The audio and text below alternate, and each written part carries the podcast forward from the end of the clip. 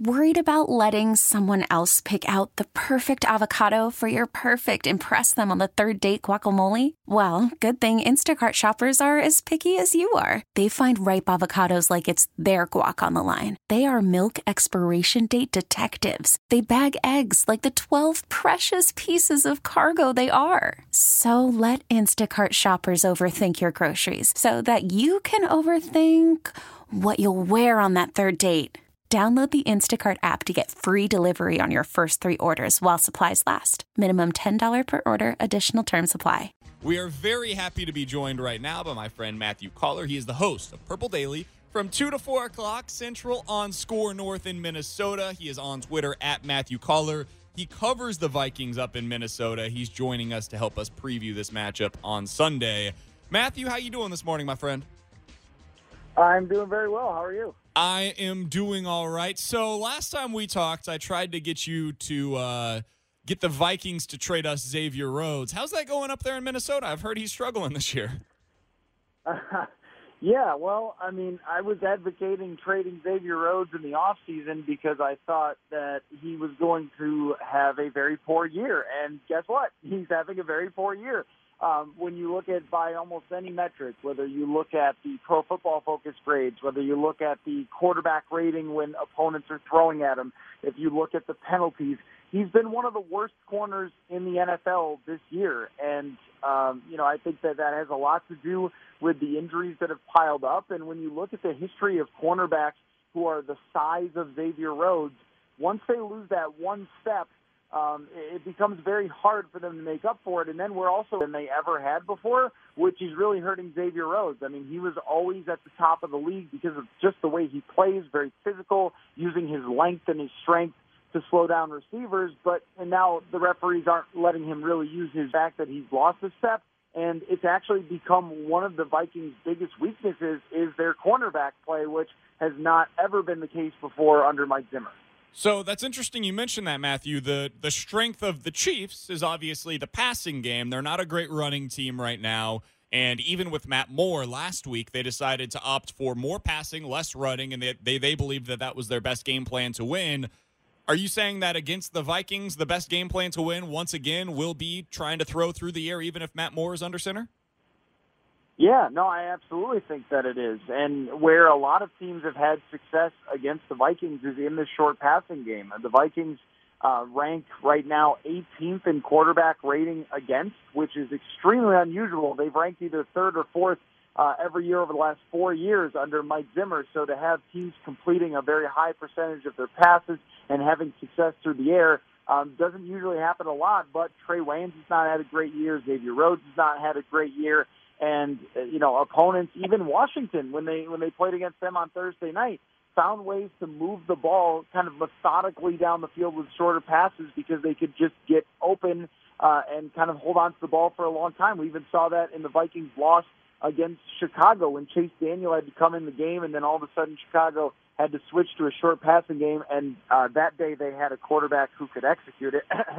Uh, but uh, you know, I mean, it's, we've seen teams actually be able to successfully throw the ball against the Vikings, and I think this matchup is going to be pretty tough considering the weapons that Kansas City has.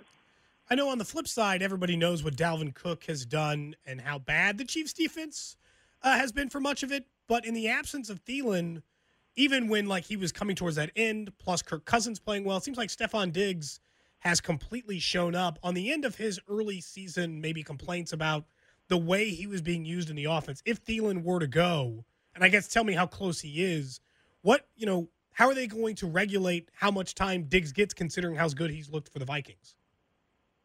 Yeah, I think they're going to walk a fine line with Adam Thielen because they know how valuable he is, but they also know that this is a big game and he's going to be a, a game time decision. So we'll see there.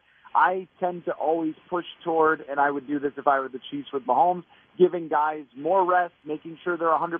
Because last year the Vikings tried to push um, Dalvin Cook when he had a hamstring injury. They did the old, we're going to put him on a snap count sort of thing. And then guess what? He re-aggravated it, and he was out uh, even longer. And they don't want to make that same mistake with Adam Thielen because he's such an integral part of the offense. But I think what Stefon Diggs did over the last four weeks was basically send a message to the Vikings and to the league that you know, he is a true number one wide receiver who's been a 1A or a 1B to Adam Thielen because it's a great tandem and they split the throws uh, between the two guys. But if Diggs is the one that your shutdown corner tries to lock onto, Diggs is going to win that matchup, and and he's always known that and believed that. And I think that that was a huge part of his frustration was you know when you're building an offense around a running game and not around the two wide receivers that are Pro Bowl caliber that had 100 catches each last year.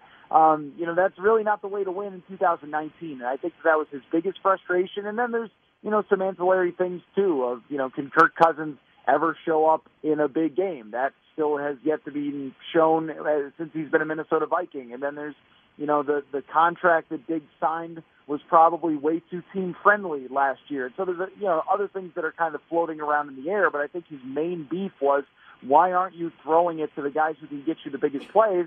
Well, it turns out he was right, and they started throwing him uh, the ball. And look at his last three weeks: seven catches each each game, and over 140 yards each game, which is uh, the first guy to do that since Randy Moss. So he's in pretty good company and, and really did put his money where his mouth is. We're talking with Matthew Coller. He's the host of Purple Daily on SKOR North in Minnesota. You can follow him on Twitter at Matthew Coller. He joins us here on the leadoff on 610 Sports Radio. Just a couple minutes left with you, Matthew. I am curious over the last couple of weeks, the Chiefs have really kind of formed a defensive identity by blitzing the hell out of the last two opponents with the uh, Packers and the Broncos. It was super effective against the Broncos, and I was like, I don't know if this is going to work against the Packers with Aaron Rodgers on the other sideline. And then it worked again against the Packers. If they employ that same style of a game this week by blitzing the living hell out of Kirk Cousins, is that something that can be effective against this Vikings team?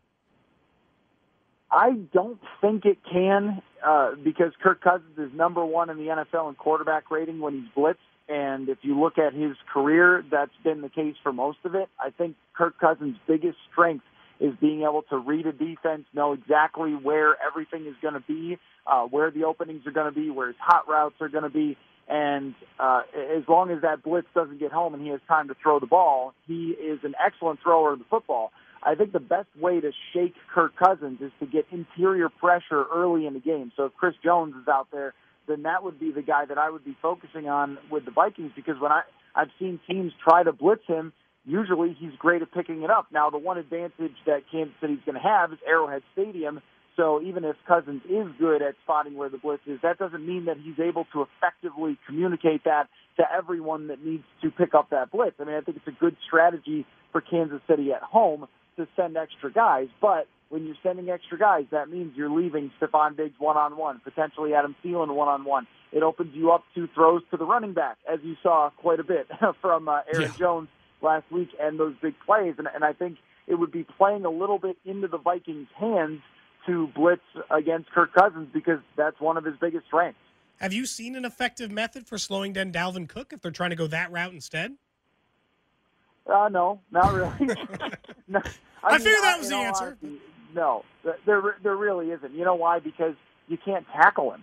I mean, I, I seems I, important, Matthew. About that, that is important. That is in the sport. Uh, the the comparisons to him, you know, maybe like Priest Holmes Uh, is who he reminds me of. He's a guy who can do absolutely everything. Catch the ball, he can pick up blitzes, and once he's got that ball in his hands, it's really tough to bring him down because he's a great combination of shifty and powerful.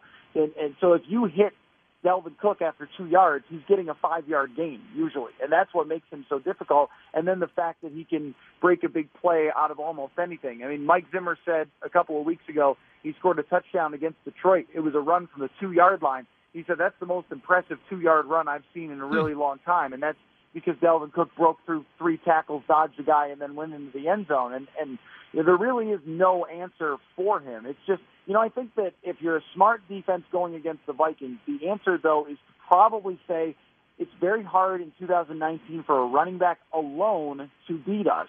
So if you try to make a running back beat you as opposed to a passing game, you probably got a better chance.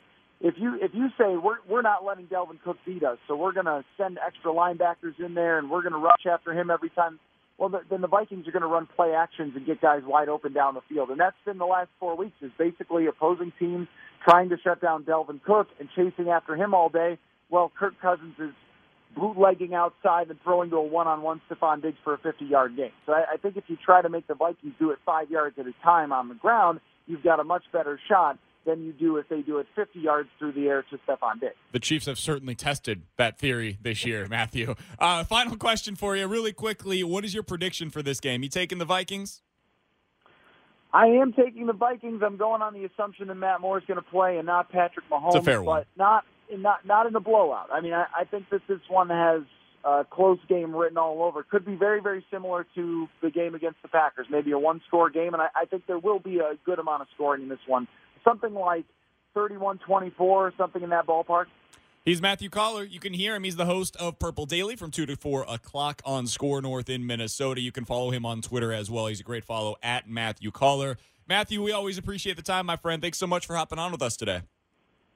Yeah, thanks for having me. You bet. That's Matthew Coller of SKOR North in Minnesota joining us here on the leadoff on 610 Sports Radio. All right, so I want to react to something he had to say. We'll get to that on the other side. Plus, I have a couple of baseball questions that I want to get to with Cody before we get him out of here. What's the plan with Alex Gordon for the Royals next year? And let's take an early look at the hot stove season. Are they actually going to be players in free agency this time around? We'll get to it all coming up. It is the leadoff on 610 Sports Radio. T-Mobile has invested billions to light up America's largest 5G network from big cities to small towns, including right here in yours. And great coverage is just the beginning. Right now, families and small businesses can save up to 20% versus AT&T and Verizon when they switch. Visit your local T-Mobile store today.